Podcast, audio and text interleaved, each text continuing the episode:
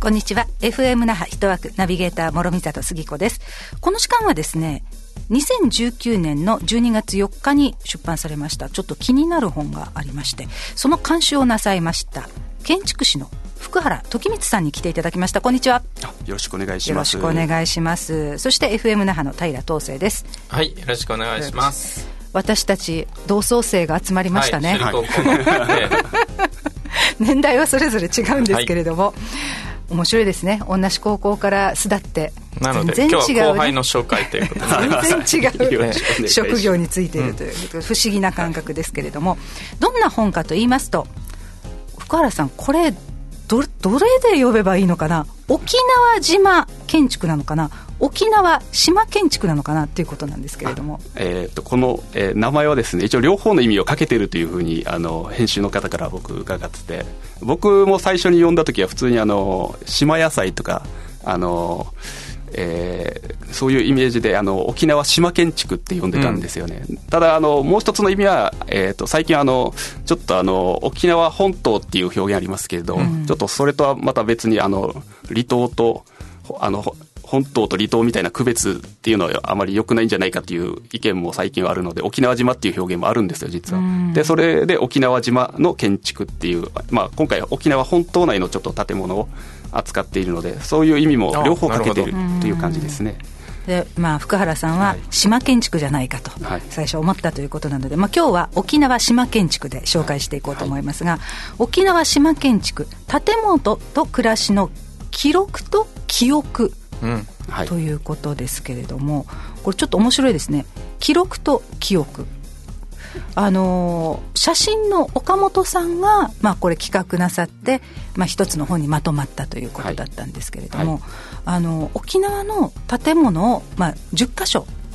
取り扱っていて、何を伝えたいと思ってこの本は？そうですね、えーとまあ、軽く経緯を説明すると,、えーと、もともとこの本は実はシリーズで「あのえー、味な建物探訪」っていう実はあのあのちっちゃくタイトル入ってるんですけどこのあの第 2, あの2作目なんですよこの本。あの Two Virgins さんっていう出版社の1作目はこの看板建築って言って、えー、っとあの大正時代に防火対策であの建物のこのファサードあの表の正面だけを、もう全てを看板に見なしたような建物っていうのがあの本土にあるんですね、でそういう建物を扱った看板建築っていうのを第1作目でやられてその第2作目として沖縄であのそういうあの時代の歴史も含めて分かるようなあの建物を紹介したいと。そういうのがあってそれで沖縄っていう。なのでこの記憶と記録っていうのはあのやっぱこの本のテーマにもなってまして、でその10件建物を紹介するっていうのもなるべくはこの人の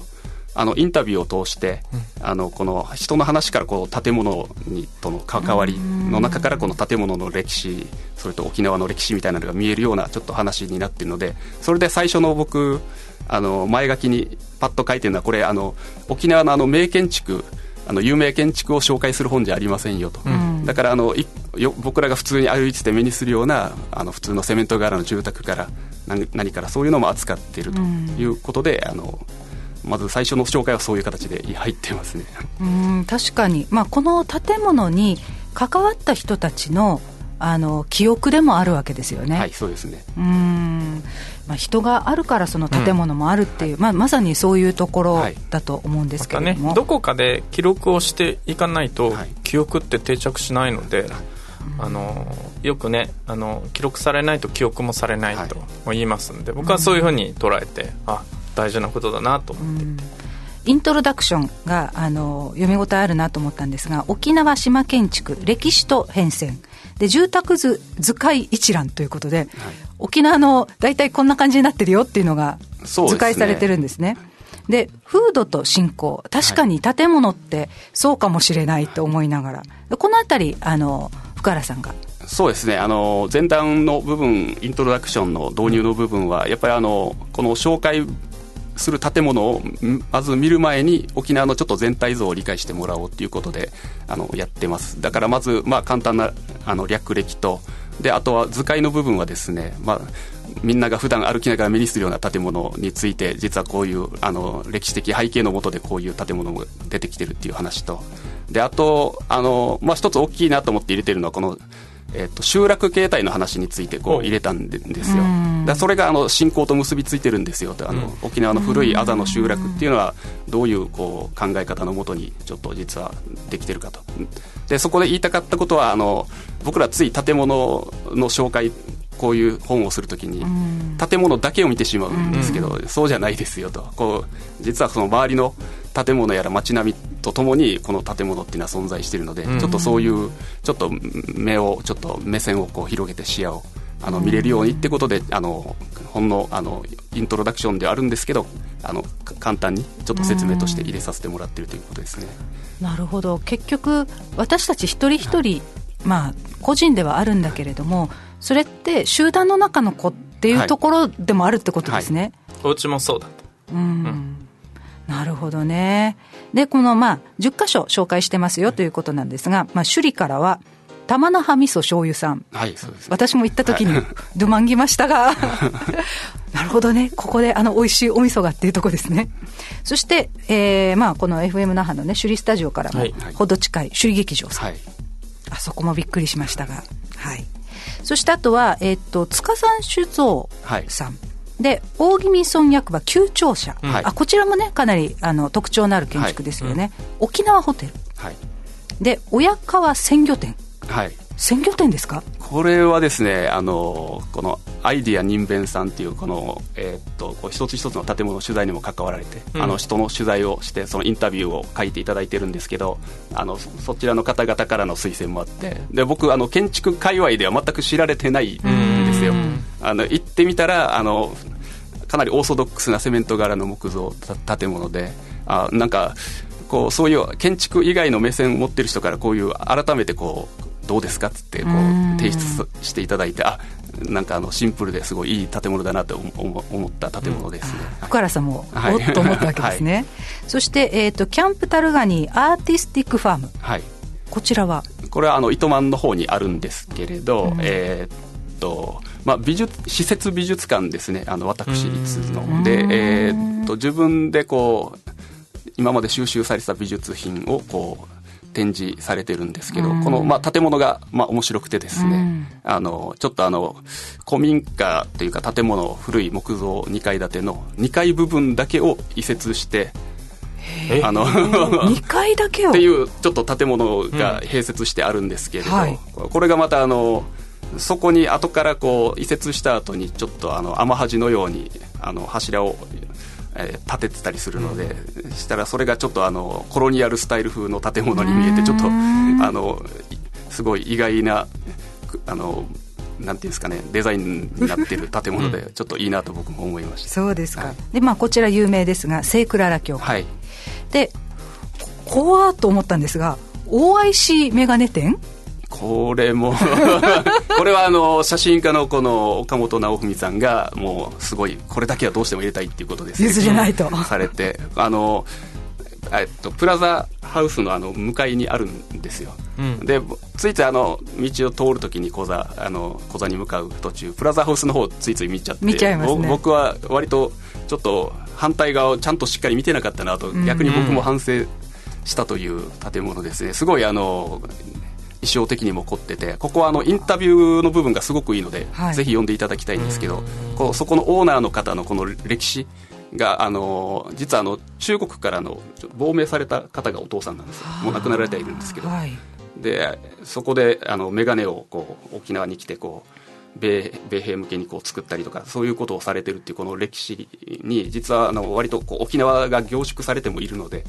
でそれを建物を通してそういう人の話を聞いてっていう、この両方行き来しながら実はあの沖縄が分かる話でもあるので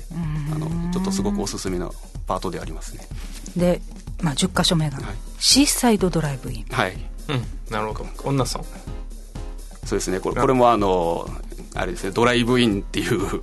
あの、まあ、あの欧米から来たこのスタイルっていうのがどう定着していくかの話でやっぱりちょっとある意味沖縄らしさが出てる部分でもあると思ったのですごいないかなと思ってます、ね、この岡本さんのまた写真と、はいはい、あの皆さんのまた取材が素晴らしいですね。そうですね。もうチームで今回やってよかったなっていうのはあの僕ら建築だけでこういう本作るとやばいんですよ。あの割と一般の方に伝わらない話をしてしまいがちなので、うん、すごいそういう意味ではあのあこうやって書けばいいんだなと逆に僕は勉強になったというかなるほど。あの写真の見せ方にしてもですけれど専門家だからこそですね、はい、あの逆によくないんですよ。なるべく僕はそういう意味であのあくまでこう建築のあの、まあ、部分的なこう解説の背景の部分とかなるべく書きますけどまたそれとはまた別の視線っていうのはやっぱりこういう本土の、えー、目線とかなんとかを入れてやることでちょっと読みやすくなるなっていうのが僕もよく分かりました。確かに。オーナーの物語とかが一緒にあった方が、はい、もっと定着するというかね。そうですね、ね、はい、ぐっと印象深いものになるかもしれないですね。私もあ言われてみるとそうだなって今思いました、そうですね、あのねだって今現在進行形で新しいものが立ってもいるし、昔からの古いものも残ってるしあの一気に全部同じものが立つってわけでもないじゃないですか。そこがまた面白いところだなって思ったり。そうですね。やっぱ時代の変遷みたいなのを同時に感じられるのででみんなこの建物を作るだけに関わってるわけじゃなくてやっぱそれを使いこなすとかっていう形でいろいろ関わってるじゃないですか、うん、で僕はちょっと微妙に少しだけちょっと言葉で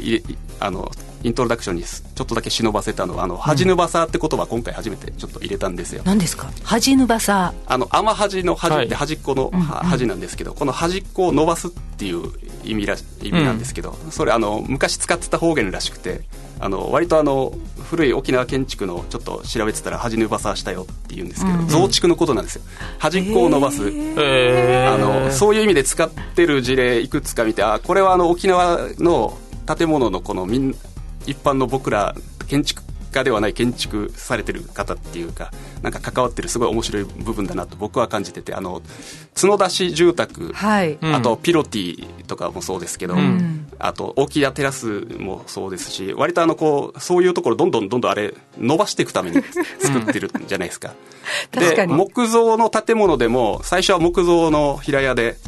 あの方業のっていうかあの正四角形ぐらいの形の建物を作っててもだんだんあの水回りが設備更新しないといけないんで、うん、したらやっぱブロック像であの台風対策にもなるのでブロックで角を固めるんですよ、うん、でああいうのも端ぬばさなんですよ。一種のなるほどね。どんどん端ぬばさそんなんだった、はい、木造のね周りをシメントで固めてるお家多いですよね、はい、あれは台風対策でもあっったんです。あの設備更新と、うん、であとは塀とこの建物の間をなんかトタンで屋根かけてあの部屋にしてしまったりとか、うん、ここういうのを歩きながら至る所で見るんですけどああいうところにやっぱ僕はなんかこの恥ぬばさにすごい時代の変遷からその人たちのドラマから、もう記録と記憶っていうか本当に感じてしまう部分でもあるので実はそういう部分もちょっとだけ本当に滑り込ませて、うん、あのそういうところを見ていろいろ歩いていろんな建物を見るっていうのも一つの沖縄の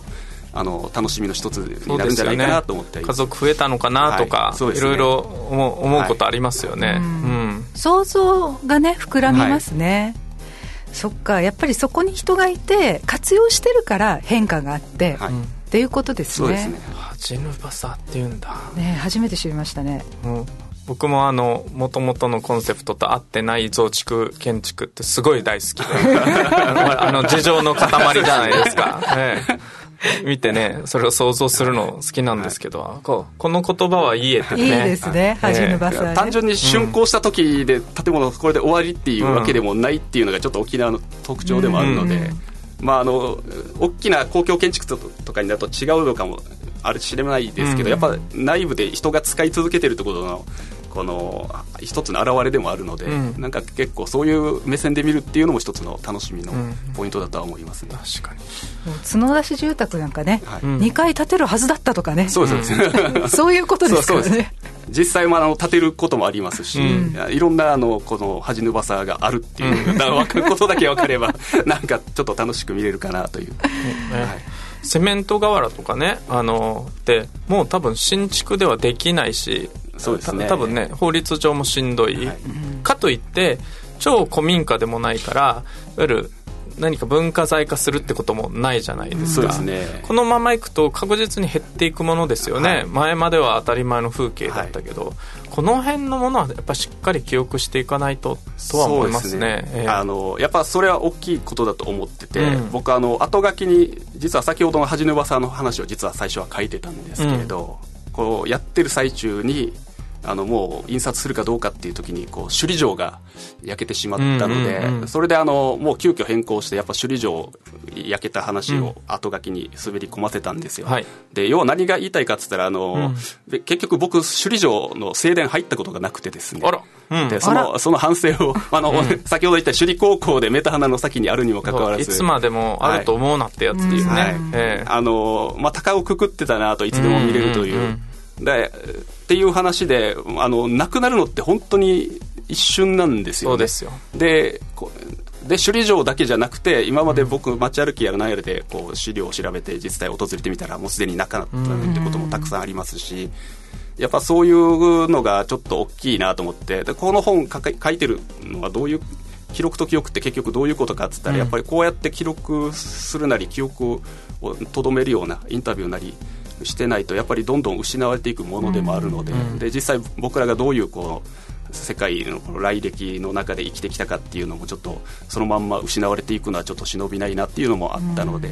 そういう意味であのいかにこの建物をこう記憶するかとかあの単純にこう壊すだけじゃない方法とかも確かにありはしますけれど、